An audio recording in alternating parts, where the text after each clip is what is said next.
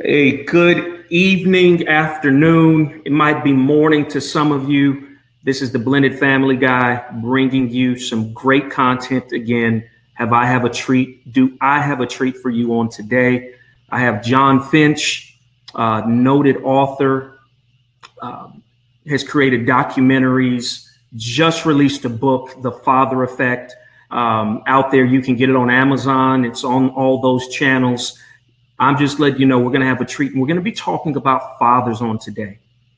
Before we go into that and I bring John on the show, just want to tell you a little bit about the Blended Family Guy. If this is your first time being on or listening to the show, thank you. Secondly, I want you to share it, all right, because I think it's going to add tremendous value to your friends, your followers, your family, your children I think it's going to add some great value. So please share it and share it across all your social media channels. Just want you to know as well, if you're not a big Facebook fan, you can find this on YouTube. Just type in the Blended Family Guy. I'm on SoundCloud. We're about to launch iTunes here shortly. Instagram.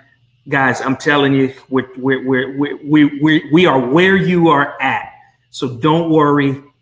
You can find us. Secondly, I have a private Facebook group called the Strong Blend. Um, just type in Strong Blend on Facebook, it'll come up. Go ahead and hit that join button, and you'll get access to a lot of good content, a lot of things before um, people have an opportunity um, to get it. That just follow me. You get on that private Facebook group, you're going to have some really good content coming your way as well. Nice and curated for the blended family. Now, if you're thinking Marcus Holmes, the blended family guy, is just about the blended family in the traditional sense, that is true. But I take it a couple of steps further. One, it's about family, work, life, career. How does that harmony work? How do you make that balance it out? You got a blended family, but you also have a career. And then how do you make all that work? So the blended family guy is not only about the, the blend blending families. Hey, I see Taria has joined. Taria, just want to let you know, I like your profile pic. You look sharp. Taria Hodge, thank you for joining. That's one of my mainstays. Um, I want you to know, guys, it's going to be a fantastic show. So, Taria, you're in for a treat. You are in for a treat. What's going on, Taria? All right. So, that being said, that being said, oh my goodness, it's going to be fantastic today. Um, what else? What else? What else do we talk about? So, business advice, right? I'm going to start bringing on some more of my friends and some of my mentors um, in the community, right? So, right now, I'm just letting you know, John Finch, leader on fathership, fatherhood, what it means, the effect it has on our children, this is not a black and white, it's not a racial issue. This is an epidemic that he is trying to help resolve because a father is so important to a child's upbringing, to a child's success. And I'm just letting you know it's better to have one than than not. And we're gonna we're gonna touch on that. So that being said, man, we got some good stuff. We have some good stuff. Share this, okay? I want you to share this on your social media platforms. I can't say enough. This is going to be an amazing show. But if you can't make it tonight on the live, come back to the Facebook page, The Blended Family Guy, and you can look at it as often as you want on demand, or you can go to YouTube, or you can listen to this, the audio podcast on SoundCloud. Just type in The Blended Family Guy. You'll find us. We're out there. All right. That being said, okay, we got some more people joining. We got some more people joining. Oh, I see we have. Oh, well, you, well, Taria. No, thank you for joining. No, thank you needed. Thank you for joining. We have. Oh, who do we have? We have Stephanie Daniels Carter. I'm a newbie. Well, Stephanie, thank you for joining the family. All right. We we want you to comment, Stephanie. Just know your comments. They're they're viewed live ask John any question, ask myself any question. We're going to try to get it answered on the call today. That's real time coaching. That's real time questions being answered just for you. So, Stephanie, come on. I'm glad you're here. Thank you, Stephanie. Share this. All right, it's going to be a great show. Taria, oh, okay. I can't wait for tonight's broadcast either. We're about to bring on John. I'm trying to do those things that my my social media manager slash coach has been telling me to do because I want to bring on John right now. I want to dive in, but I have to do the administrative things or she's going to get mad at me. So I got to tell you, one, if you want, we have some new stuff. We have some new stuff that is coming out. All right. Hey, there's my dad. John, just letting you know, John. John is in the background, y'all. He can still hear me. My John, my dad, he lives in Grand Prairie, so he's right down the street from you. Okay, so next time we're up in uh, the DFW area, me, you, my dad, my brother, we gotta go. We gotta go to Whataburger, John. All right, we gotta go to Joe Whataburger. okay, so uh, thanks for joining, Dad. Thanks for joining, Stephanie. Stephanie, good stuff. All right, the family is welcoming the family. The family is welcoming the family. Here's one thing I want you to know. I just came out with some really good content. It's called The Six Steps to a Successful Blended Family. Good stuff. You can download it by doing this right here. Hold on one second. Let me get out my agenda. Where's that agenda at so I can pull it out for you? Ah, there it is. There it is. All right, here we go. I'm going to show this to you real quick. So, family, remember, this is what you have to do text the word family to the number 240 747 7115 on your phone. If you text the word family, not the quotes around the word family, but if you text the word family on your mobile phone right now, to the number 240-747-7115. You'll be able to automatically download a new piece of content we have called the six steps to a successful blended family. It's a workbook that you can go through. You can share that. If you don't want to text it, you can go right here. Go to marcusholmesgifts.com you can immediately download that documentation and start working on what those priorities are for your, your family. I help I help you walk through that, the six steps. So again, share this, download it.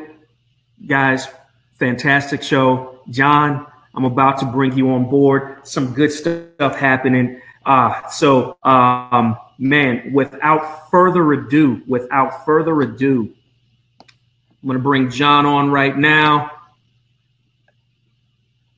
All right, up and here we go. Here we go. All right, now we got John. John, how are you doing, sir? I'm good, brother. Thanks for having me. Man, I'm so excited to have you. Just to let you guys know, I was chasing after John since uh, I think right around the November December timeframe, and with my busy schedule, not John's fault, my busy schedule with traveling and whatnot. We finally are here. All right. So I'm really, really super, super duper excited for John Finch because he's going to talk about one of the most important things in my life. First and foremost, I'm a son of God, son of Jesus Christ. Secondly, I'm a husband. But the third most most important role for me is being a father. And that right there it's it's generational, right? So it's so important not just because of the kids that I have, but the kids that I'll be mentoring through this broadcast, the kids that I actually physically help mentor and we're with them in the trenches um, that I haven't even met. It is so critical to have fathers in your life. So that being said, man, um, it's going to be a fantastic show. So, John, Tell us a little bit about yourself, family, where you're from. Um, just, just what, what's going on with you? Tell me. You know, married, how long, how many kids, where you live, if you don't mind telling the team. Absolutely. I am actually up near Denton, Texas. Uh, we actually live in Aubrey, which is a little, I don't know if you'd say a suburb of Denton, but it's uh, it's just east of Denton. I actually grew up in Euless, right where the DFW airport is. Went to Trinity High School, and and literally just just uh, since I was about three years old was in that Hurst-Euless-Bedford area, oh, yeah. and uh, was very very blessed to meet a Cajun girl, and uh, been married about 24 years, have three daughters, 18, 16, and 11. And, and I tell you what, man, I, I'm just one lucky dude. I, I've, I've got a second chance to be the, the dad, the husband, and the, and the man that God created me to be as a result of just, just the journey that, that God's had me on this last eight years. Sure. Sure. Um, I'll tell you what, what drew you to your wife? What was it? Was it the Cajun cooking? What what was it? you know, I think it was a little of everything. She's an amazing lady. Uh, her smile, uh, just just man, it's it's like nothing else. Uh, her smile, and she can't cook. That helps. You should see me in person. I'm a big boy. so, I used to be a skinny little rump, but man, since I've been married, woo, it's, it's uh, you know what I'm saying? It, it's bad. I, I, I like some food. Yeah, yeah, I'm right. I'm right there with you. And and to that, my favorite food is Louisiana Cajun cooking. I uh, when I used to cover that territory, I had gained quite a bit of weight, and so I love some good Louisiana cooking. So I'm right there with you. Um, and this is going to be fantastic. So I want to get right into it. Let's let's let's talk about this. One, let's hear your story. And then I think we can dovetail into how that helped craft your mission or one of your, your most important missions in life. What's your story? You know, what happened with you and your father? Um, explain that relationship and how it how it defined on a good and a bad um, scale for your wife and, and your children. What happened there? So when I was 11 years old, my dad committed suicide, and it was there in Euless, Texas, actually. And as a result of that, I kind of I was mad at God, and I was mad at my old man. You know, I was mad at my dad for leaving me, for abandoning me, and I was mad at God for allowing him to do it. And so for about 30 years, I just I bought into everything that the world says you need to be as a man. You know, the success, the money, the power, all of that because I didn't have that dad there walking alongside me, showing me and telling me different. And so I was that life of the party guy looking for affirmation from anybody, anywhere. You know, that was my way uh, of just craving that affirmation. And I so desperately wanted it, and I wasn't getting it from a dad. So, you know, I, I'd become a social alcoholic, um, was traveling the country with an unlimited expense account and I was that guy that would walk in a bar and you know buy the round of, of drinks for the bar uh, because I, I, didn't have limits on my the expenses I could spend, and, and again I needed that attention. Right, uh, mm-hmm. I was the guy that would close one bar down and say, "Well, hey, where's the next bar? Is it open till four? And then I'd, I'd catch a cab or a ride with somebody or whomever to go to the next bar. And so I was just I, I was doing everything I could to medicate this pain that I had that at the time I didn't know what it was. And so a few years ago, actually about about nine years ago, I had a friend of mine and we were out playing golf and I was just sharing with him some of the struggles I was going through. And, and he turned to me at one point and said, You grew up without a dad, didn't you? And I said, Yeah. But I went on to give him this amazing explanation about how my mom is. She is an angel on this earth to this day. I'm a mama's boy, and I don't have any shame in it. so, uh, but after I got through talking and, and, explaining how amazing my mom was, he turned to me and he said, "But was she a dad?" And that was the piece that got me. I'd never been asked that that question before. And so for the next couple of years, I, I kind of still lived in denial. I thought, man, I'm going to suck it up, man up, and I'll figure this thing out on my own. Well, it didn't work too well you know, trying to do it on my own. So finally, on February 20th of 2009, uh, God just really took me to this place of brokenness.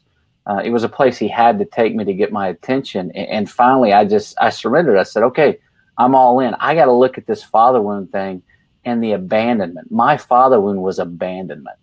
Uh, and so I needed to dive into that and figure it out. And, and that's when God started this crazy journey of of uh, just showing me things, revealing things to me. And in one of those sessions uh, with a counselor, I found forgiveness for my dad, and that's what radically changed my life. Wow. Um, how did so as you were going through this um, discovery phase, right? Um, how was it affecting your marriage? Um, or or had you met your wife after um, you kind of came to the realization that you needed to forgive your father.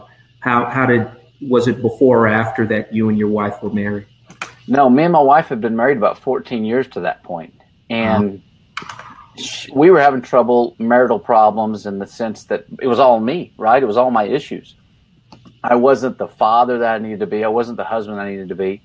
Uh, in all of that, she knew there was a struggle. She saw it in me, uh, and so when I finally, you know, just surrendered to that to that issue and said, "Okay, God, I'm all in. You know, do your thing and and show me the way."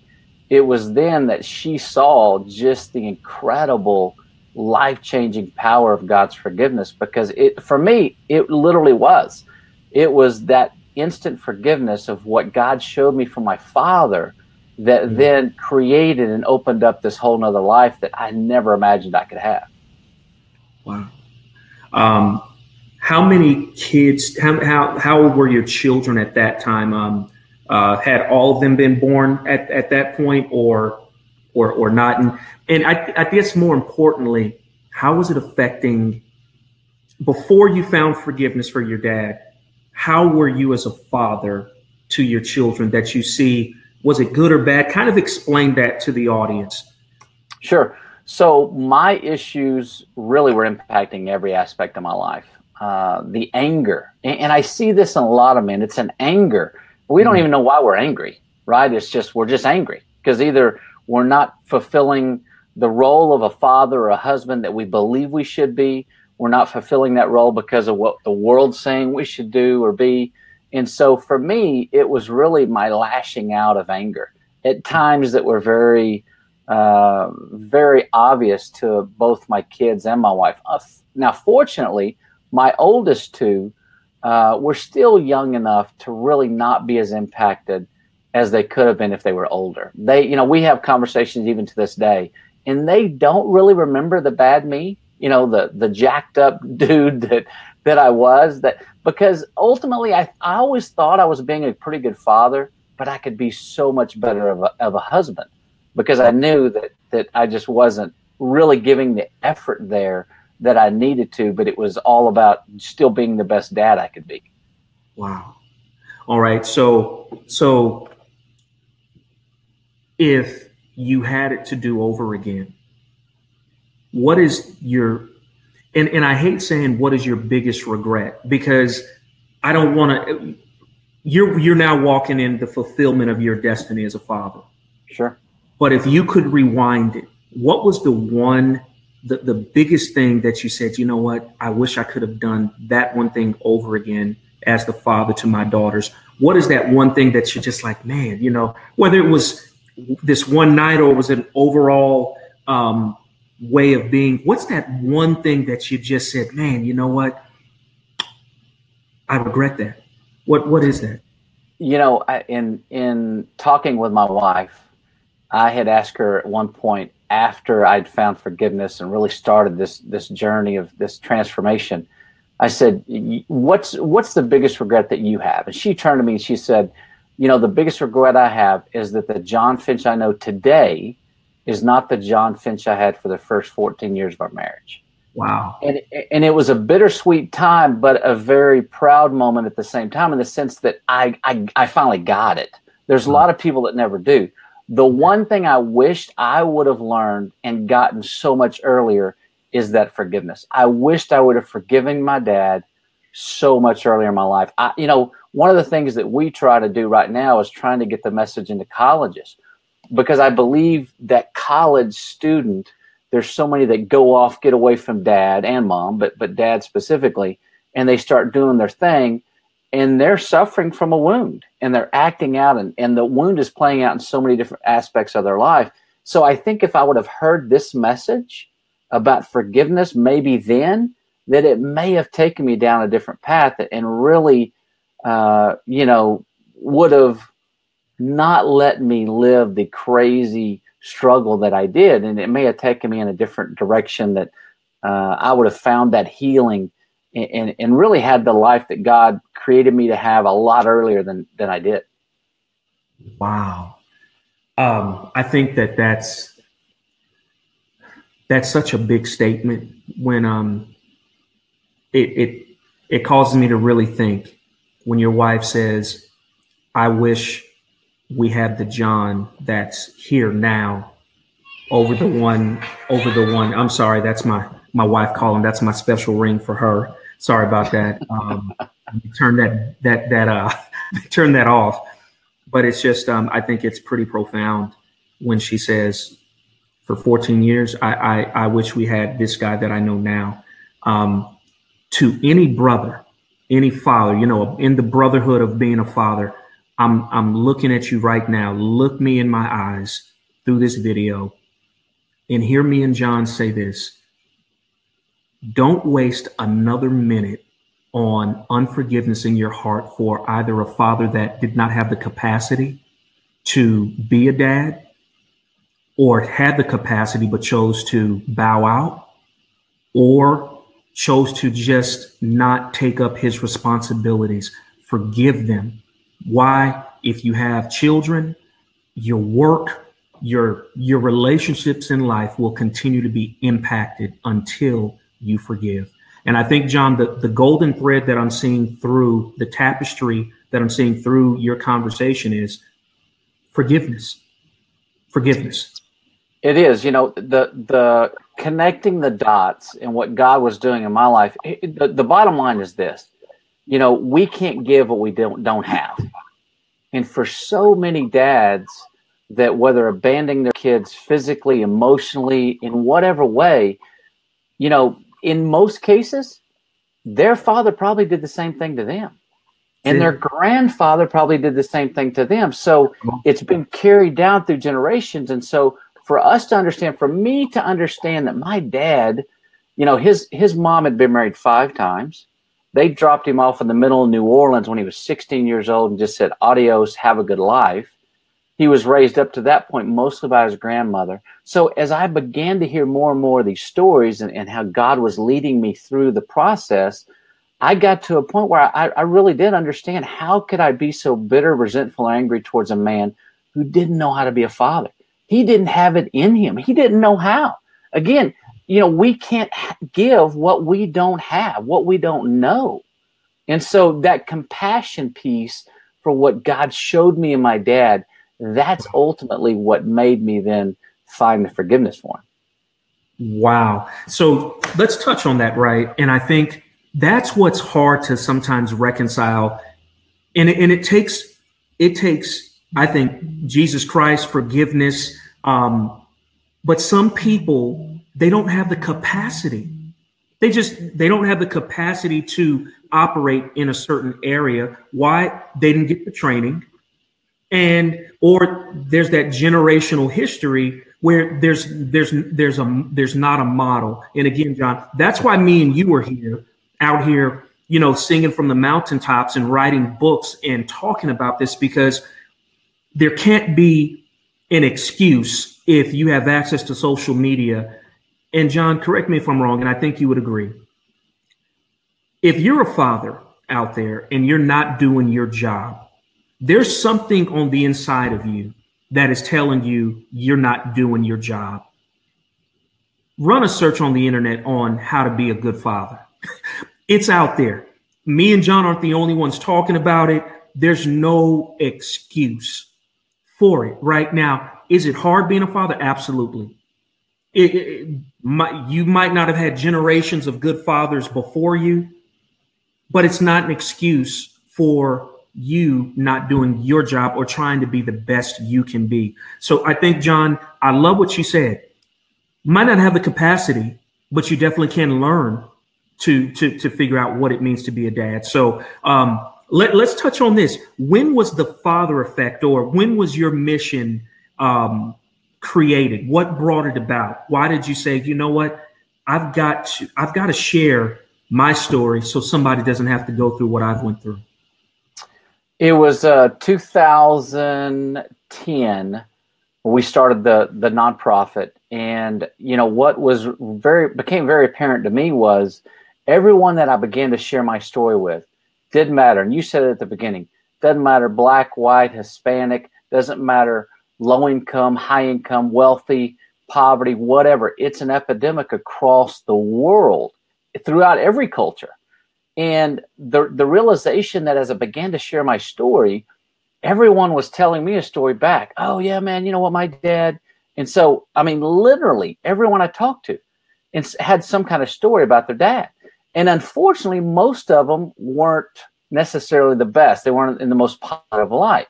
And so it was, man, the the the, the motivation that the stories I was hearing, other people needed to hear. You know, as we began sh- doing the movie, I interviewed over over 80 people, and God just opened the door to, to John Eldredge, the best-selling author of Wild at Heart, and Dr. Meg Meeker, and all these yeah. people, and a lot of just ordinary folks that had extraordinary stories about forgiveness, about ultimately how they did forgive their dad. And so, you know, that became my desire. It's like the stories I was hearing, I knew they needed to get out, and that other dads needed to know they weren't alone. They weren't the only ones going through it. And we all struggle. Man, I wounded my kids and I screw up all the time. None of us are perfect. Wow. And so, wow. in that, we all have to realize you know what? Let's come together as a brotherhood mm. of fathers and let's figure this thing out together. Man, there's nothing better than being in a room full of men who can share openly and honestly mm. and authentically about yeah. the things we go through. You know, whether it's alcoholism or pornography or whatever it is we're struggling with, you will be amazed at the number of other men that are struggling with the same stuff too. Man, so tell us about that story. You said you've interviewed over you said 80 people and i'm pretty sure this is this is not some one or two minute interview. I mean you can't talk about the lack of a father in your life and it just be a one minute conversation. So the fact that you've interviewed 80 people that's volumes and volumes of content so how what have they taught you and i would assume that you, again you're noticing that the, the tapestry the golden thread is forgiveness. And I love Meg Meeker. She's amazing. I saw that she really good. Did she write the foreword? I'm trying to remember on your book. She had. She did. Did she, she did. Yeah. Yeah. So any of you Meg Meeker fans out there, um, she's endorsed John in his book. I love Meg Meeker. Um, 80, 80 people. I would assume 30 to 40 minutes, uh, at least an hour, because it's just a very deep conversation. What did you What did you learn? Um, is there a difference between a father being in a young lady's life versus a father being in a man's life? Did you notice any big gotchas out there? There's, you know, there's similarities in both. Um, okay. There's the father one that can play it out in very similar ways, just in the acting out if a dad's not around, if they've been abandoned, the kids are going to act out in some way for attention. A lot of them will get in trouble, bullying. I mean, all those things can come as a, as a result of not having a father around. With girls specifically, they are in a lot of cases going to become promiscuous because here's what happens if they don't get a fatherly love from a dad, an engaged, involved dad, they're going to go look for it somewhere you know so it's about teaching dads how to love on their daughters how to encourage them how to support them to teach them to say i love you not just try to show it but teach them to say it. I too because so many guys i run into you know well i didn't say it because my dad never told me. I think they know i love them no. You have to say the words the power of those words. To say i love you. I believe in you. I'm proud of you. To walk them through our own struggles you know to let them see the the authenticity of of the struggles that we've been through. It, it draws them closer in that sense. So the biggest thing with girls though is that promiscuity. They're going to go find love and affection somewhere. And in most cases it's through sex and it's through the affection of another boy. And and you know as well as i do what most young men are after nowadays right?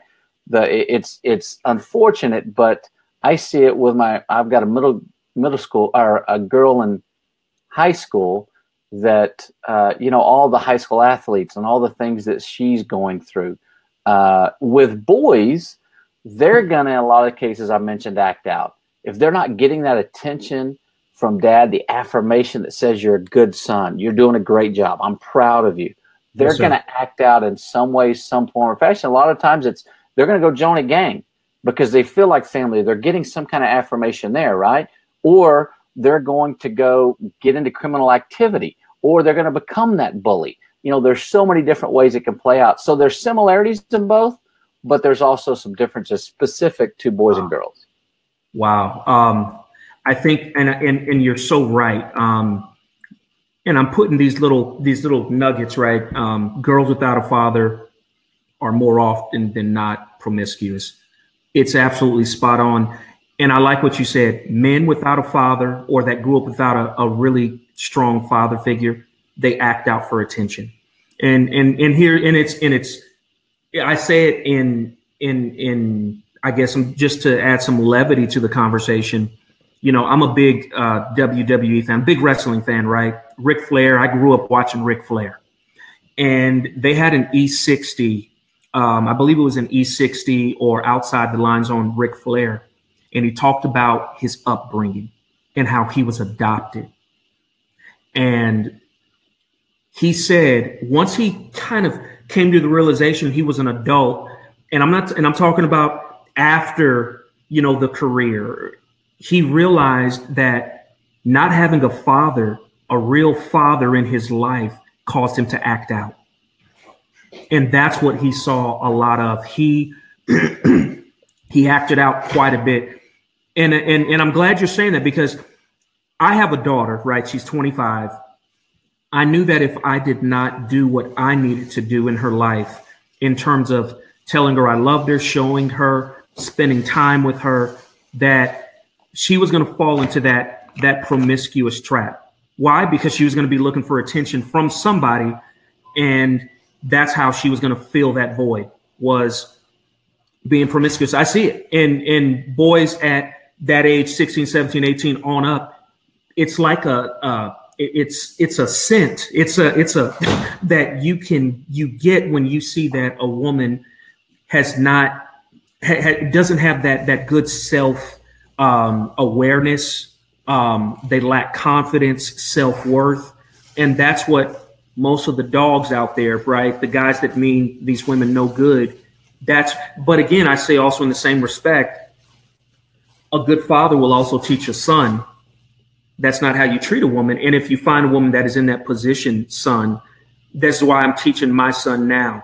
Hey, buddy, look, you're here to protect women. You're here to honor them. I tell my son, and he doesn't know what I'm saying because he's only six, but I speak it over him all the time. I said, You're here to protect your mom. And I said, There's other women out there in this world, son, that you're going to encounter that you, it is your right and your duty to protect them.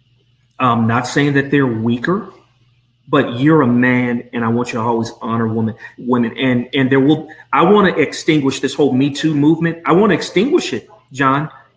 And and most of this is again by men. And I know that some of these men have great have had great fathers. So we can't always blame the history on the actions that are being taken out now. But I will say this: more often than not, there's there's a pattern right? There's there's a genesis to it all, and I'm I'm really glad that you said that. Sons, we act out. We want attention. I can always trace back to a, a, I'm always looking at now. I wonder what his father's like when I see a sports figure acting out. I know you probably do, do John. You probably do the same thing now, John. I, I do it, and, and I'm like, you know, I look at and, I, and, and um, I have a good friend of mine, uh, me and Vince. Um, He's like one of my son's godfathers. Me and Vince always talk about sports figures, and when we see them acting out, we immediately don't go to anything else other than let's let's let's Google his father and his relationship. Let's see if anything comes out because you can always trace it back to that if there is an issue. So that being said, you know, expound on that a little bit more, John. Right? Sure. The, Girls so, playing school, sons acting out. Yes. So and and so that you understand one of the huge lessons that I learned in before my transformation, if you will, I had, was kind of the do nothing dad. You know, I expected that I'm out there making the money. My wife is supposed to do everything else at home.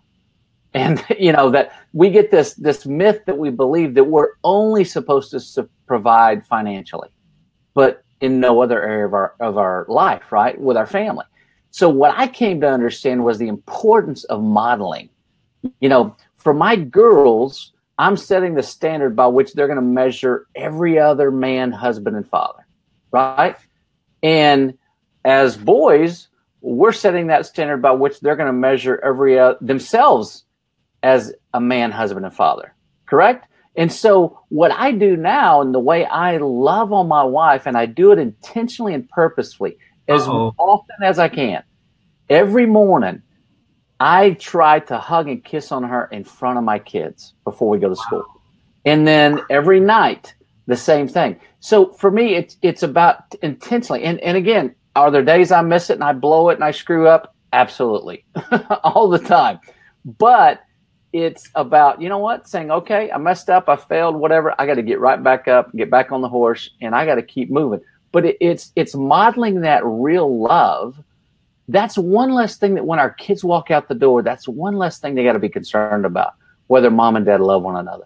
And so I want my girls to have that standard set so high that they're going to see what a real man looks like, what a real man is modeling, and, and how he loves a wife, how he loves a woman, because that's where they get it. If you're not giving them that example, they're going to look to the world somewhere for it. And you don't want them looking to the world because there's a lot of dogs out there and they're not setting the best examples of what a real man is.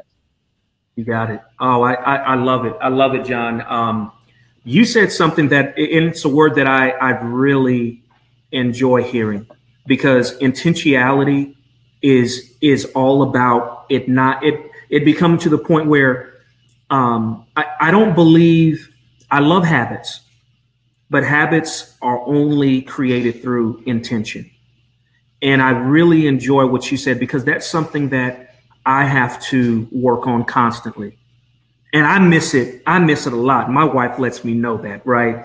I I need to I, I, oh she does. She she she is and it's a welcome. She is my biggest supporter and I want her to be my biggest critic. Now she supports me I'm her hero. She props me up. Um, but in the same breath, she really does share with me, Marcus. My love tank is a little low. You haven't been giving me any any any affection here, you know. And I have to. I'm constantly like, babe. Oh, yeah, I, I missed it today, babe. I'm sorry. But I I really like what you said. In front of the kids, in front of the kids, you're showing affection I think that is another key critical point. Um, I try to make sure I'm modeling when I tell my son, open up the door for your grandmother and your and your and, and your mom. He needs to see me doing that. You know, that whole do as I I say, not as I do, garbage.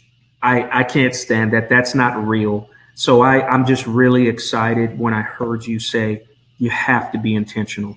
Um, Tell us a little bit about the about what what came first. Was it the the documentary, the vision for the documentaries, uh, the the the videos, or was it the book?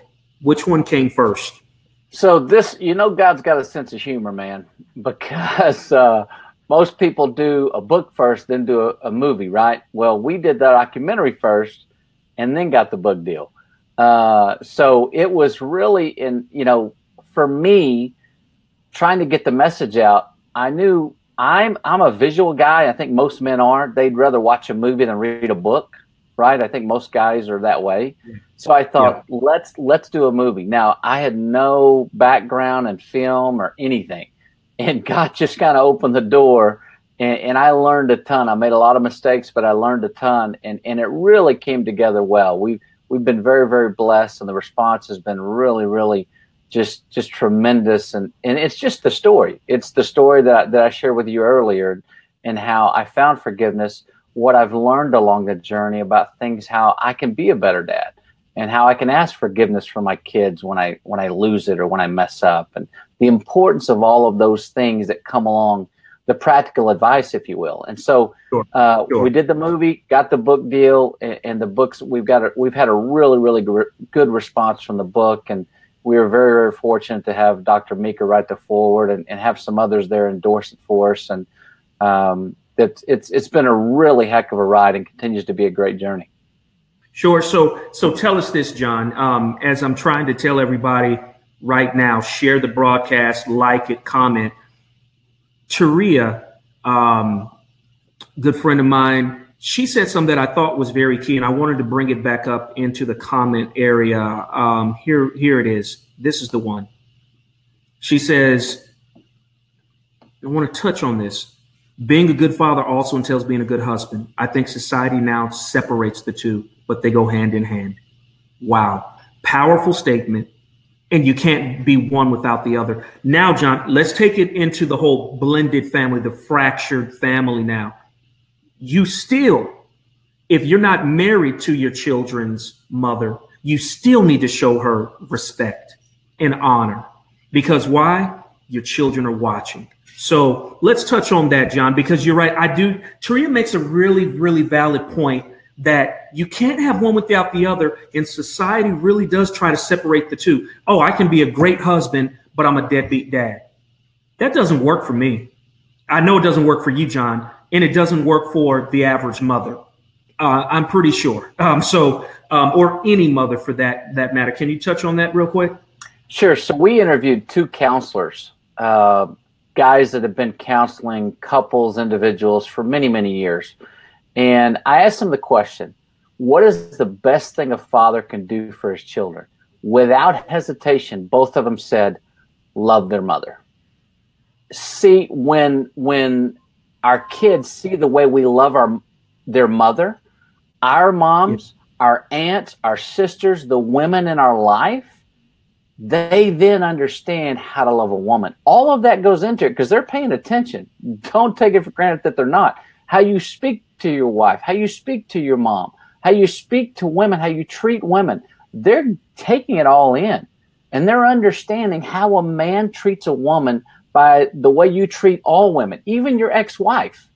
It doesn't matter. The way you're treating women, they're paying attention. And so, in those instances where maybe your ex wife is saying this or ex husband saying that, you still got to stay the course and, and, treat her or him in such a way with respect. Because ultimately, even if he or she's disrespecting you in front of the kids, the kids are going to see right through that.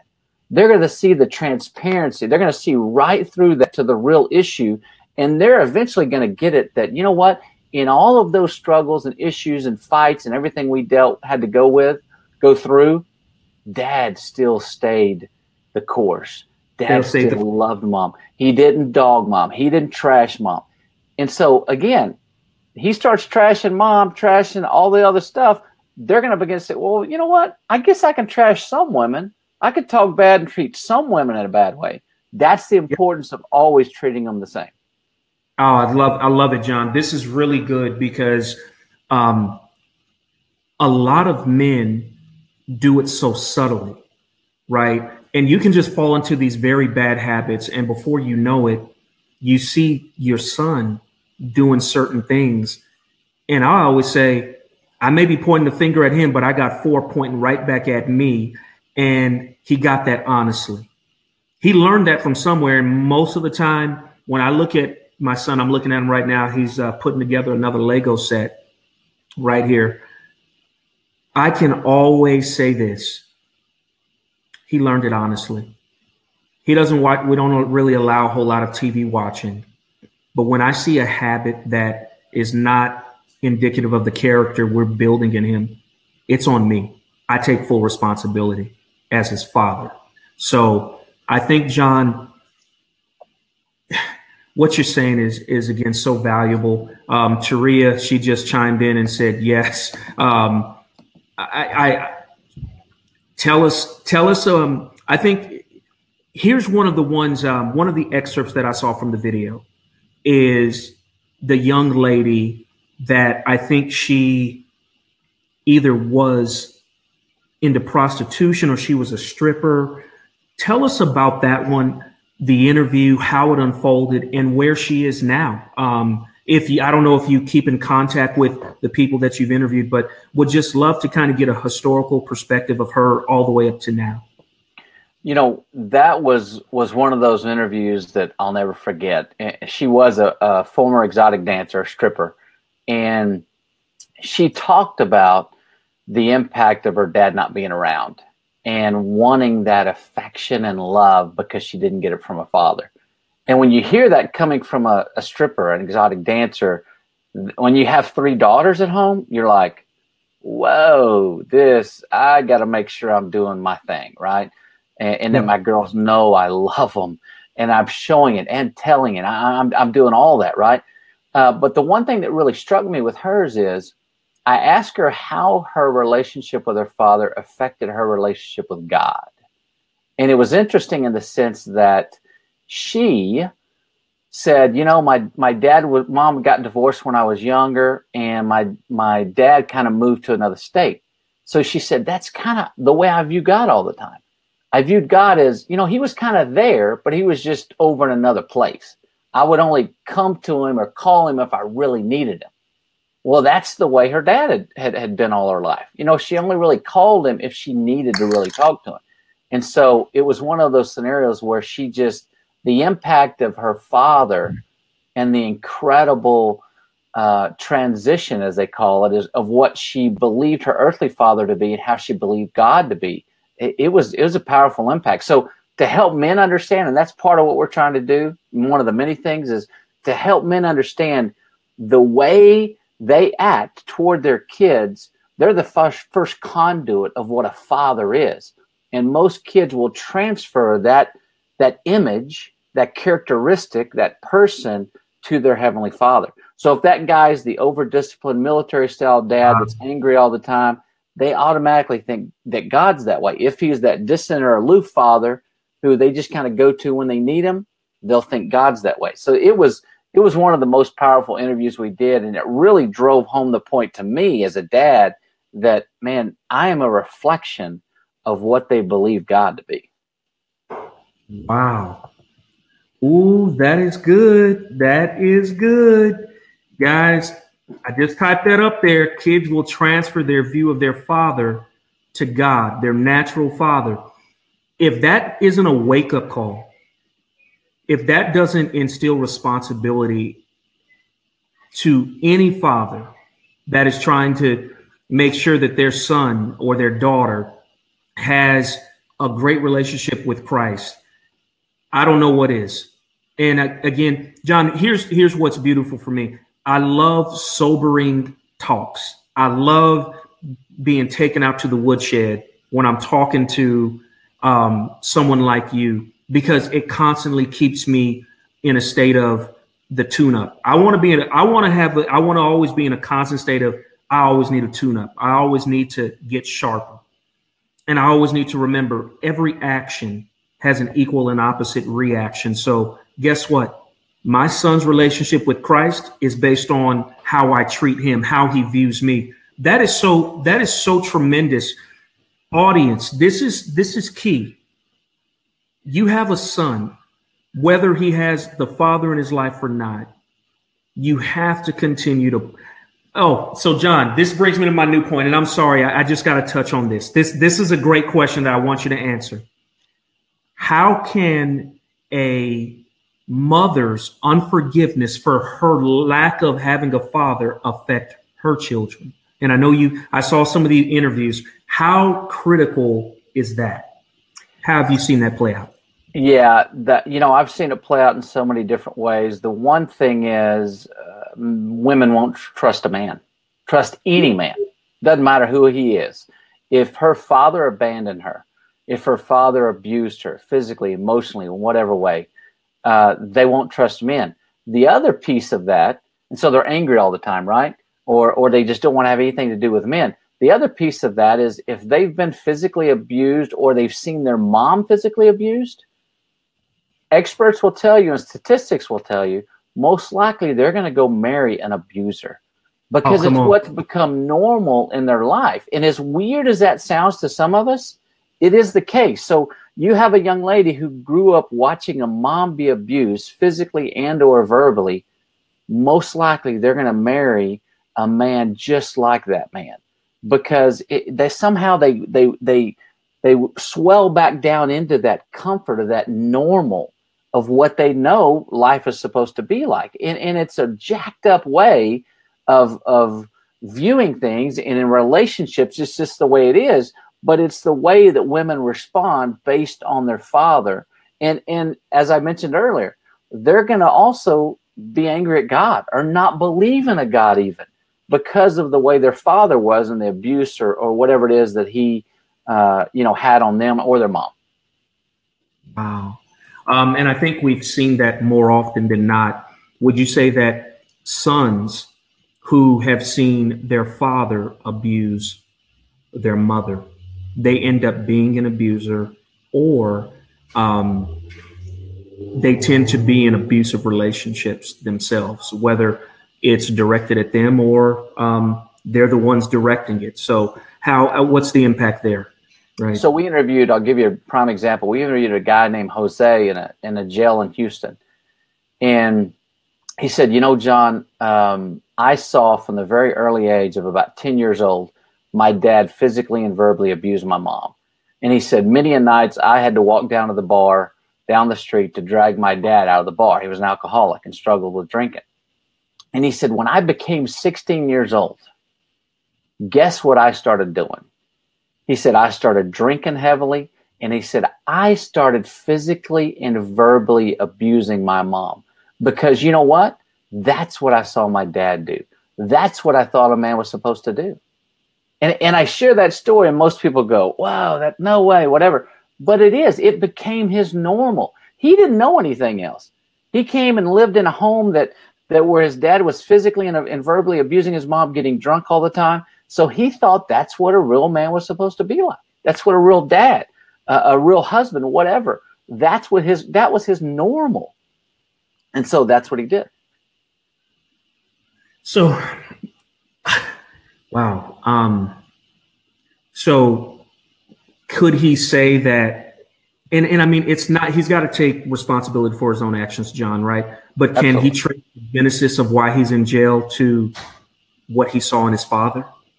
Can Absolutely. Trace- you know, okay. he said, he said, man, I think if I would have had uh, another man as my dad, one that would have treated my mom differently, wouldn't have had the issues that my dad had, my life would be quite differently. And now I say all that to say this too. There comes a point in every man's life uh, where we've got to step out of the victim mentality. And, and here's where I loved living in the victim mentality you see, the, the more I could blame my dad for my behavior and all the craziness that I, that all the, all the things that I did, the easier it made it for me. Because I was like, man, I've got to medicate this wound. And for me, it was alcohol. I'm going to go get drunk and I'm going to go nuts, right? Every night, every day, whatever. So I love living that victim mentality because it justified my behavior. But there came that time, and fortunately for me, it was eight years ago, where God said, okay, buddy, no more living in the victim mentality. You've got to step up, generational thing or not. You've got to step up and say, you know what? This thing no longer happens in my life. There's no excuse for it. And I'm going to right the wrong. I'm going to break the chain of this generational curse. And so, in so many people's lives, that man, that woman, you've got to step up and be willing to say, you know what? This stuff's not going to happen any longer. And you've got to have the fortitude and the, and the motivation and the desire to do that because if you don't, this generational thing, whether it's addiction or whatever it is, whatever the, the, the stuff that you have is, that baggage, it can literally last for hundreds of generations. So what oh we're doing today is impacting generations to come, generations that we haven't even met yet, our grandkids, our great grandkids, et cetera, et cetera. So it's it's so important for people to understand that the importance of that of breaking that generational curse. Man, um, love what you're talking about.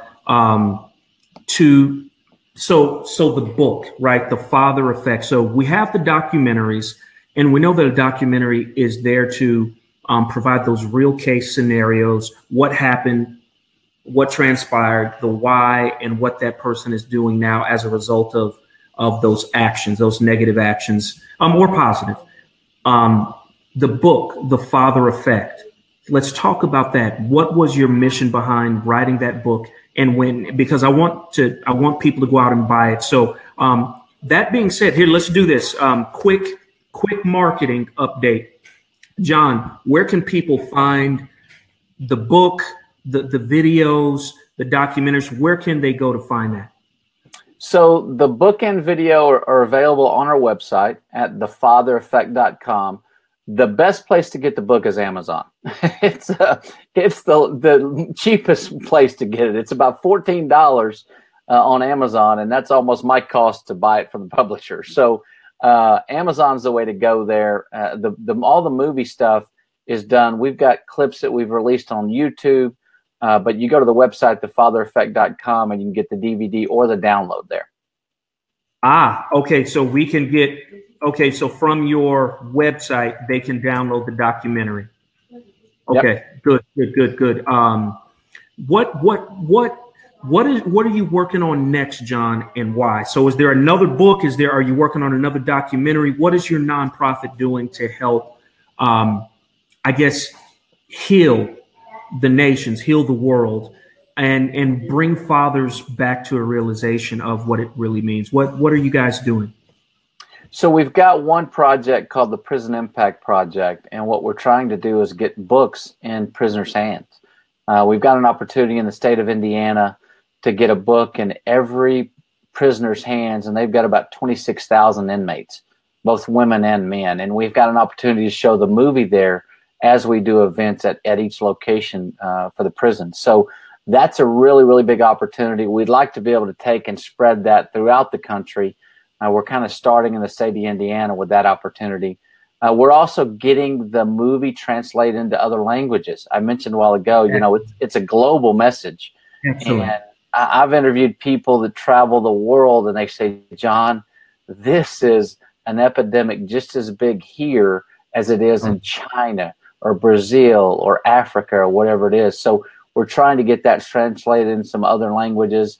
And then we're looking at a couple other projects, you know, film projects that we're going to be doing before too long. Just don't have any dates yet. And as far as the the actual projects, don't have any names for them yet. But we're looking at a couple different things you know, it's one of those deals where we want to make sure that we're doing all the all that we can for this project that we just released late last year uh, before we move on too fast to another one. But that's that's my mentality. I love to keep moving and keep doing projects, but yeah. we've got to do justice to the one we have for now. Outstanding. Um, I'll tell you, out of all your interviews that you've done, out of all the people you've talked to, what is the one that has stuck with you the most? What what was the one person, male or female, where it stuck with you? I mean, it, it really hit you to your core. And what did you do about it? And and what, what what was why did it resonate with you? What was that that one that you you'll never forget? The one interview. So I think I'll have to tell, probably share two. There were there were a few uh, really really powerful ones. The first one was Dr. Meg Meeker, and and I've told this one many a time. She she shared with me as we were doing the interview. She said, "John, you know, she's a pediatrician by trade, so she would have young girls come into her office and she would do their physicals and things of that nature." And she said, "You know, on more than one occasion, I would have a, a 13 or 14 year old girl come in my office, and she was sexually active." And she said originally it was like 16, then it came to 15, then 14, then 30. It kept getting younger and younger. And she said I would give them a physical and before they would leave, they would turn and say, Hey, Dr. Meeker, can you give me a prescription? And Dr. Meeker would say, Prescription? What for? You're, you're totally fine. And the girl would say, I don't care what it's for, but at the bottom of it, put cannot have sex. And she said, John, what was happening is these girls were having sex at 13, 14 years old. It wasn't physically or emotionally pleasurable, but it was the only affection and attention they were getting. They weren't getting that attention from a father, that fatherly love. And so this was their permission slip to give to Johnny to say, Hey, Johnny, I can't have sex anymore. So, you know, as a as a man with three daughters, that was just kind of one of those many wow moments of, whoa, you know, I've got to go back and look back through all this footage because Dr. Meeker's really good at what she does. I got to go back and start taking notes and make sure I'm doing what I'm doing. The other one, the other one was uh, was Neil Jeffrey, and Neil Jeffrey was a former NFL quarterback, and he takes all the credit for Dan Fouts. I don't know if you remember. You may be too young, man. Fouts, quarterback for uh, San Diego, Diego Chargers. Chargers. Yeah, yeah. So uh, Neil was an All-American quarterback at Baylor, and he went on to play for the uh, San Diego Chargers. and he's a very passionate, just encouraging dude, man. I love this guy. And everything he said, I just hung on every word. He loves encouraging and, and just loving on guy men, you know, just speaking into their lives. And so uh, we were talking, and at one point he turned, he talked about his dad being a prayer warrior and how after these games, his dad would say, Huddle up, let's pray. And he didn't want to, but he would because his dad said, Let's pray. Before and after games, Thanksgiving, he always just praying over his son. And he said there were times where his dad couldn't be the game and he'd get a handwritten letter that said, Hey, son, just want you to know that I mentioned your name to the father this morning. Love Daddy O. And he said, he turned to me at one point, I'll never forget. He said, John, there's nothing like a son or a daughter hear their father pray for them out loud in this manly, fatherly voice. And I remember thinking, wow, that's really good. So I go home that night. I told my wife, I said, okay, prayer time now is changing. I was that guy that I'd lay down with my girls. I'd say this incredible manly prayer about, you know, how just amazing, whatever. I'd be patting myself on the back as I walked out, right? That night, I started changing. I'd ask my girls, each one of them, hey, what can I pray for you about? And they see that I have a, a very vested interest and, and I'm really worried and care about what they're worried and, and, and dealing with. And so it not only mm-hmm. showed them and, and let them hear that I was taking their prayer to the Father on their behalf, dude, it doesn't get much more powerful than that. And it would lead wow. to the additional conversations. Well, why are you worried about the test? And do the best thing, I love praying for my wife in front of my kids. I love praying how just incredible servant heart that she has, just how blessed and amazing we are to have her as a mom. Things of that nature, and that and that's been a game changer for me. Man, you know what? You just, um, I think, man, that's that's that's some good stuff, John. That's some really great stuff. You just, um, I'm, I'm, I'm going to be implementing that, John. And I don't know why I haven't. Um, I do it every now and then, but even with my six year old and my 25 year old, I need to start asking them, what do you, what do you want daddy to pray for tonight? Um, man, I, I just realized when you said that, I don't do that often enough. Um, I think I know what they want prayer for, but I need to ask them. So that's uh, and you and you mentioned another good point. Pray for my wife, which I do in front of Major. Um, I need to make sure I continue to do that. But um, I, man, um, I love what you just said as far as when you can't even be there as a father, putting a little note in in your son's backpack, or you know if they're older, sending a text message, or what I'll do sometimes is if I'm traveling I'll just uh, record myself because I'll sometimes be a couple hours ahead of my son. And John, what I'll do, and I love this. It, it, it will you know, and I'm emotional guy, so it'll bring tears to my eyes, right? So it, it because th- this is what's so cool. I'll send a video of myself saying, "Hey, son, have a great morning. Love you. You're amazing." You know, just speaking positive into his life. You know that I love him and and um you know, he's six now, but when he was four and he would see that, he would think it was me. You know, I'm talking to him live, and I mean, he was in it, he's there. And Crystal would, would just, you know, so people don't realize the power of words um, coupled with actions. And I think you're right. You have to take every opportunity, no matter how small you think it is, because Neil just shared something that I think is so key is that he remembers he remembers his dad doing it, but he remembers when his dad wasn't there that his dad still tried to be there. That's like huge.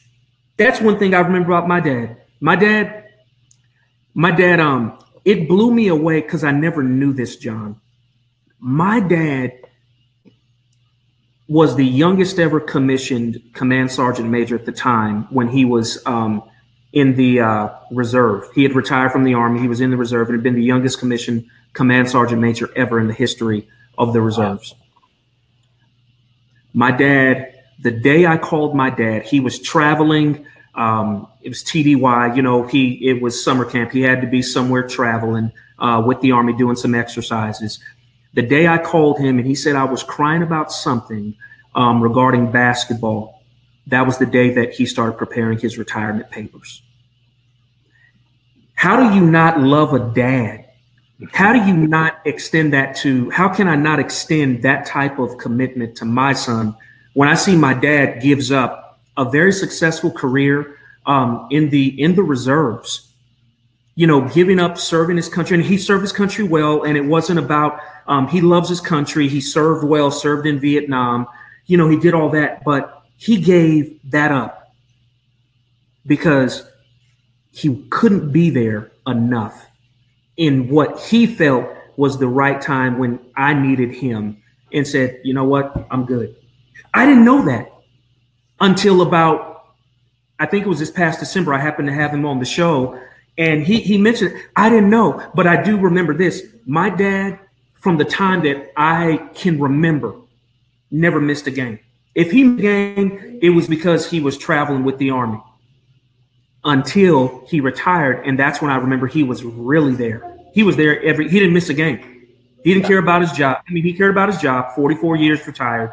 But my point is, do you, and I want to show you a legacy, John. I don't miss my son's games hardly ever unless I'm traveling. So, John, and, and, and, and guys, I'm just letting you know if you don't have a father, you still know you need to do right. If you're listening to this interview, I, the reason why I'm there for my son is because I had a great role model with my dad and my mom. If you didn't have a good role model, take what you're learning on today's show with me and John Finch, author of The Father Effect, and use that as a baseline of what you need to do. This is a great model. And I'm just sharing with you that there's no excuse. This is tough talk. You, as a man, you have no excuse if you're hearing good word, good talk from a gentleman like John Finch, gentleman like myself. You have no excuse. Ladies, men, guys out there, I want you to share this broadcast. I want you to go out there and buy the book, The Father Effect. I want you to buy the documentary from John. Just go to thefathereffect.com. Get that information because I'm telling you, it's life changing. And if you are a good father, you are at every game. You still need to be tuned up. You still need to be constantly reinvigorated. You need to be learning some of those gotcha areas. And that's what John's book is going to do, guys. I'm constantly wanting to get better as a father. I have not arrived. I never will. I will be fathering my son until the day I die. And I want to be the best father I can. Is that right, John? Amen, so, brother. John, give us give us some other man. That was that was huge. So Meg Meeker, um, I, am blown away at what Meg, Meg Meeker told you. So, in in listening audience, when he, when you hear this, I want you to understand the magnitude of what those young girls that are 13 and 14 were saying. They basically were saying, "I just want you to put that on the bottom of the bottle." So, you know, guy that I'm having sex with maybe I, I, want the affection, but I don't want the sex. So what they were saying is, you know, I, I like the affection, I just don't want the sex. Can you just write something on the bottom of the of this bottle, this medication? I, want you to understand how profoundly sad that is. I am I have never heard that. That's and I hear a lot and I listen a lot and I interview lots of lots of people. I hear lots of stories. That's the first time I've ever heard that, uh, John, and it it's sobering it's sad. Um, I hate to hear that. I, you know, one of the other ladies we interviewed, and this is to drive the point home, um, and, and, we interviewed a handful of ladies that that had similar stories. You know, one of the things that stuck out to me when I asked her about how you know her relationship was was with men, um, she said, you know, I had sex to be loved. So so in order to be loved, just to feel loved, she would have sex. And I think that's what a lot, a lot of women are struggling with. They just want love. They don't necessarily wow. want the sex. They just want to be loved.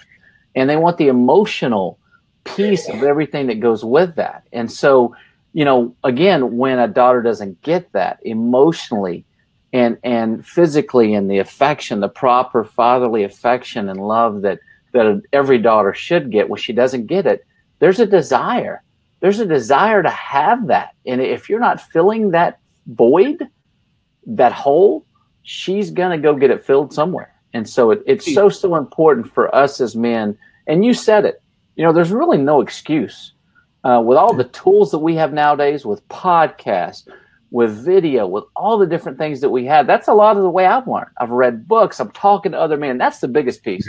if we can put down the pride stuff and go talk to our guys or brothers and say, man, look, here's what I'm struggling with. How can I do better at this? What's your experience? What's your advice? Give me some wisdom. For us to be able to have that real band of brothers, that's really what it's all about. It's about being able to do life in community with other guys and doing it real authentically and transparently and admitting our mistakes. And man where we're screw ups and and That's what it. we do wrong and all of our junk man because i guarantee you we get beyond that as men man we're going to have an incredibly strong community where you get a group of men that can come together and have real conversation about all that and, and help each other out. That's what it's all about ultimately that's what it's all about brother oh i love it i love it and you see you see the little guy right here. This is this is Major. Major, say hello to Mr. Finch. Hello, Mr. Finch. What's up, yeah. Major? he he's uh and and this is why I I let him be be part of the show because this is the only reason I'm here. I'm the blended family guy because I'm trying to blend how to do this, still be a father, always make him feel that you know what, whatever I'm doing, I do it for him. I'm doing it for him. He's part of the equation. So um, he just whenever he want, I feel like he wants to come in and just be on the show. See, he's good now. He's good. So um, he's made his appearance. So he's he's fine now. I just want you to know, John, that um, your work is is so necessary. I can't wait to do some more projects with you. Um, and whatever we can do to help, let us know. Hey, and Amber, I hear Amber. Um, Amber's out there saying she she says she loves to hear her husband pray. Amber's one of uh, one of the the Facebook uh, family friends, the blended family guy friend. She's from Albuquerque, New Mexico. She has a great husband, uh, and Brian Dennison, um, good friend of mine as well. And I, I think it's uh, I think it's so key, John, for us to continue to push the envelope and even though uh, that that prison project is so huge, it's so huge, so commendable. I pray that you get all of the grant money you can get, so those prison systems can buy the book um, for those inmates, because some of them, we know that it, part of it is they they haven't rec- reconciled that forgiveness and they're lashing out, lashing out, which has caused them to be in prison. And, and I think John, John, let me ask you this, and this is a this is a, a possibly a very controversial question. Would you say that the role of a father is more important than that of a mother, or vice versa? Or are you going to take the easy way out, John, and say they're both equal? yeah, is your wife standing by? You know, so, yeah, go ahead, go ahead. You know, I wow. As a father, I I truly believe that I have an impact that's so powerful um, from a father's perspective in my daughter's life that that is generational. That again, it goes back to I'm setting the standard by which most likely they're going to marry a man based on what they see me as and my relationship with them. Uh, so, from a futuristic standpoint, I guess you would say, uh, I have a huge, huge impact in that.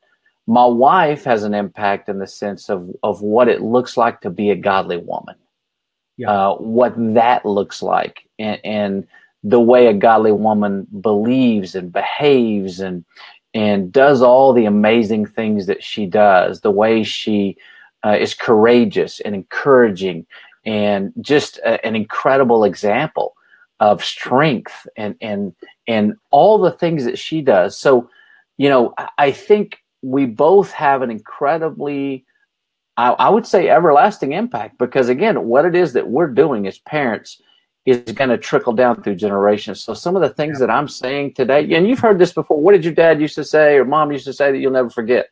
And that gets tra- passed down through generation, right? What did they do? All of those things. So we're impacting our kids in every way in times we don't even imagine.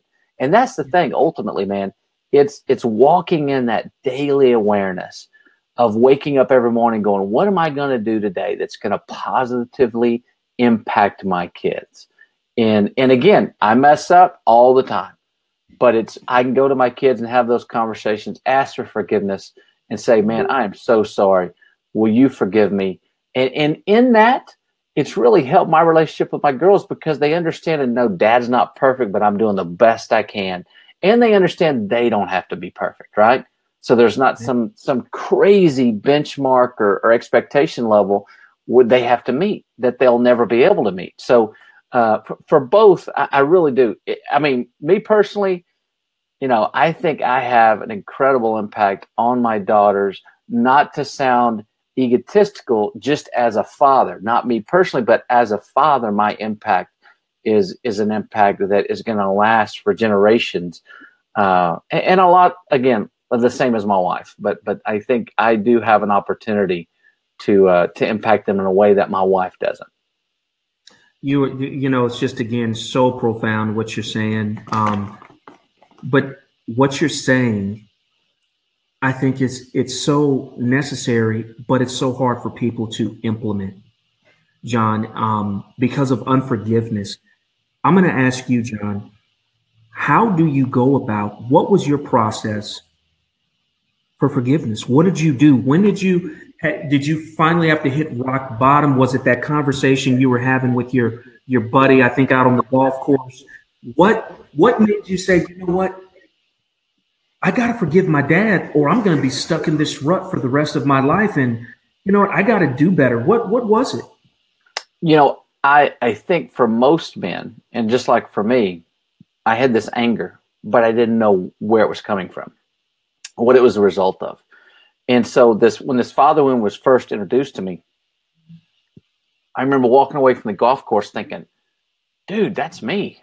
That's what I have. That that's the disease that I've been struggling with, right? And so it was this revelation that, oh, okay, finally there's a name for it. And if there's a name for it, I can find a cure, right? But up until that point, I just thought I had some disease that nobody could cure. No doctor had a name for it or anything else. So it was that step and and kind of walking through that but then it was that rock bottom moment of God really slapping me upside the head and saying, "You knucklehead, you you you gotta you know you gotta pay attention here to what I'm trying to show you." And then it was really after I started that journey, I started having these conversations with my mom. Hey, what was Dad like? Hey, what what was Dad's mm. favorite thing when he was young? You know, what was Dad's favorite food? Food. I think all of us have this innate curiosity to know what our dad was really like, right? What was his friends like? What did his friends think about him? All these different things. And so everybody, I mean, even today you have these young women and men who don't know who their biological father are. And at some point they get maybe it's teenage years or in their 20s or 30s or whatever. At some point they go looking for him. That, that's the power of that father, right? They want to know, man, what was my dad really like? What did he look like? I mean, all these different things. So so for me, it was it was the unforgiveness of understanding that this wow. anger and generational thing, unless I was willing to step up and make a change and get rid of this baggage of unforgiveness that I'd been carrying most of my life, the bitterness, the anger, the resentment, all of those things, I came to the realization that I had to find healing. Otherwise, m- my life was going to be in a destructive pattern and, and, it was something again that could just be handed down from from generation to generation. And I didn't want that for my kids. I didn't want that for my wife. I, I wanted to to have and be that that person that God created me to be, not this other person that I was trying to create me to be. Right. Uh, and because I had lived life for myself for way too long, and and and that wasn't working for me. Wow. So um, I think um, Wow. Here, hold on right here, son, because I gotta I gotta type some things for um, Mr. John so people can find out where to find him. John, um, I think on Twitter it's it's uh, at John Finch, right? Or or what would you rather have them follow at uh, Father Effect or yeah, the Father Effect would be good at the Father Effect. Yeah, yeah. Um, and on YouTube, YouTube, what is that? I want to write that to YouTube is what? The Father Effect on YouTube also. Yep. Right. Let, guys, so I listening audience, viewing audience, I want you to go out there, follow the Father Effect, share it, because I guarantee you, John, what are the statistics? And you might you might have statistics. Um, what is the percentage of families or or people? What give us some statistics out there on fathers not being present and the effect it has? Like, you know, is there a direct correlation between a person not having a father and a person being in prison or yeah. promiscuity? Yeah, absolutely. And we have some of those actually on our uh, on our website on the front page. You look at just a few. Um, and a lot of these I don't have memorized, but if you look at, you know, it says there, there's about 25 million, p, uh, million children in the U.S. who are growing up fatherless. And wow. so 90% of those, all homeless or runaway children are fatherless. 90% of all homeless or runaway children are fatherless. 70% wow. struggle with uh, substance abuse are coming from fatherless homes if you look at the prison inmate uh, issue, I mean, it, it's crazy. The it says 70% of adolescents in juvenile correction facilities come from fatherless homes. 80%, wow. 80% of all adolescents in psychi- psychiatric hospitals come from fatherless homes. 60% of rapists were raised in a fatherless home, and 70% of teen pregnancies come from fatherless homes. Jesus. So it, it, it, you know, wow. With the prison inmate thing in particular, my own experience, we we did interviews in Indiana and in Houston with with prisoners, and I had a chaplain tell me one time. He said, "Johnny said."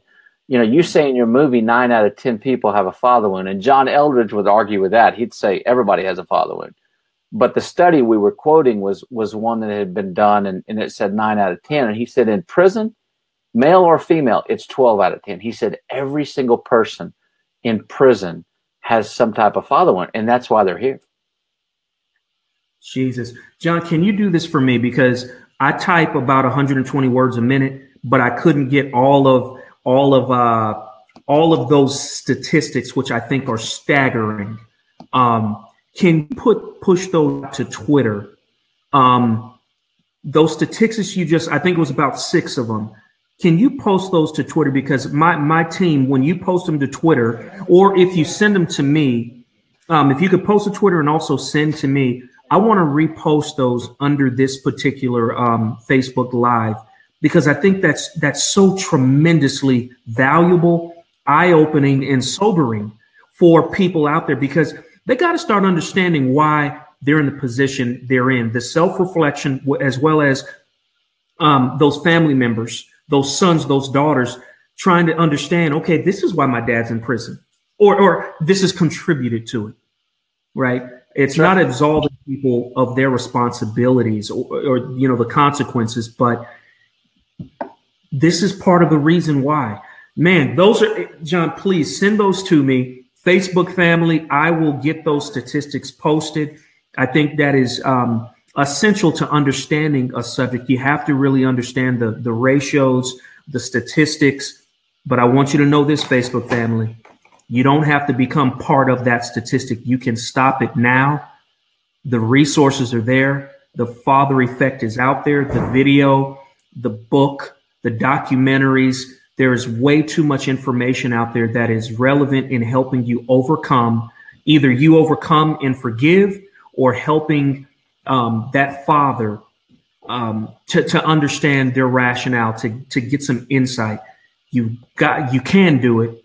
Me and John are praying that you do it because there's a world of children that are not just three or four or five years old. There's some people out there that are 60 and 70 years old still self-medicating in a negative way because they have not forgiven their father and their father is dead and gone. I'll but share a story. Go ahead, John. story with you. We interviewed uh, uh, a man who was 84 years old, and he had happened to be at a church that I had spoken at on on a Sunday, and, and I got an email from him on a Monday morning. He said, "Man, God's really working on me, and He's really done some amazing things in my life." He said, "Last night, I laid down, and he was 84 years old." And he said, John, for the first time, he says, I asked God to forgive me because of the anger and bitterness and resentment I had toward my dad. And then he said, I asked my dad to forgive me. And he said, for the first time in my life, I'm 84 years old. For the first time in my life, he goes, I truly went to bed at peace. So the Jeez. message of that is it's never too late. You know what? Wow. Doesn't matter how old you are, how old your son is. If you need to ask forgiveness for your son, it doesn't matter if he's one or, or 80. You know, and, and the same goes for, for a person that needs to forgive their father. Doesn't matter how old they are, how old you are, it's never too late. And, and you know, I asked, I was asked late recently about, you know, what's easiest? Is it easier to to deal with a father wound of a dad who's still alive or a dad who's gone? And, and I'll be honest, I told him, you know what? For me, there's closure. I was able to forgive my father, and he's he's passed. He's gone. I think the tougher thing is to be trying to deal with a father wound and the forgiveness of a dad who's still there because it's a daily reminder of the wound. But that's also why it's so much more important to find forgiveness because you won't have that daily reminder. So it's it's it's you know I think all of us want to be great dads for so many of us, we just don't know how, right? Because we weren't taught, we had bad examples, or, or didn't have a dad, right? Uh, so it, it's important for us all to understand the significance in, about forgiveness and the significant and lifelong impact we have upon our kids as a result of that forgiveness. Wow, John, um, great story. Um, Jesus, I think again, it's just for me, it's eye opening um, that I need to continue to push the envelope with my son, with my 25 year old daughter, in being the best father I can be. And again, I call these types of uh, sessions. I'm listening to a giant in the industry on mm-hmm. being a father, right? And uh, you're continuing to learn uh, yourself, and I appreciate your transparency. Um, the blended family group. Um, I know that they appreciate. I can tell by all the commentary uh, behind this. John, this has been this has been um, awesome. Thank you for your time. I know we're we're going on uh, 90 minutes. Um, this is probably the longest Facebook Live I've done, John, but it is so necessary. Thank you. Please tell your wife thank you for sharing yourself with us. Right. Um, Hey, thank and, you, uh, dude. Thank you for the opportunity. And, and, I'm just a normal dude doing the best I can, brother. It's it's what it's all about. You know, I mess up and continue to to just forge ahead. I'll tell you real quick. I learned even today walking out of church. My middle daughter pointed out how a man she saw was opening the the, the door for his wife, and it reminded me. You know what? I got to start doing that more. I got to start really focusing and being intentional along those yeah. lines, right? So, like you said, it's man, we all got stuff to learn. We'll never be at, at a point in our life where we can say we know it all because as fathers, we're it's it's constant journey. It, it's you know, it's not about that that uh, perfection. It's about progress, right? Uh, Ooh, I love it. I love it. Here, let me let me put that one up, and then we got to go. As a father, let me put that up there. It's not Got to put that one up there. It's about progress. Wow. I love it. I love it. All right, John, you'll get credit for that quote when I put it up. Uh, when I when I make the T-shirt and the button and the pin. I want my royalties. you'll get your royalties, John. I better tell you, man, this has been um, an incredible, incredible time uh, with you. We're going to have you on again, John, um, when it's that next book, that next uh, uh, um, documentary, whatever you have, know that you'll always have access to Uh, my viewing audience, they love stuff like this. If This has been, this has just been um, amazing. I really appreciate it. And John, I'll tell you what, next time I'm up in Dallas and I have time, I'm taking you to Whataburger. All right, we're gonna go get some Whataburger. All right. Let's do now, it, man.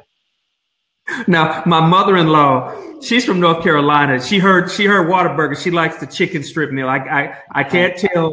I can't I can't do Whataburger and not and not say that. She likes a barbecue chicken strip meal. But I'm just letting you know she heard that and she said, "Oh, okay, you're you're good in her book now for real because you're Whataburger. You're a Whataburger guy." Hey, thank yeah. you, brother. Appreciate you, man. Hey, this has been great. Facebook family, um, YouTube, SoundCloud, uh, iTunes just want you to know you can find John, his book on Amazon, The Father Effect, YouTube, The Father Effect, on Twitter, at The Father Effect. So I'm telling you, great stuff. Share this broadcast. If you're listening now, share the broadcast. I know this is going to help. It is it helped me, so I know it can help you.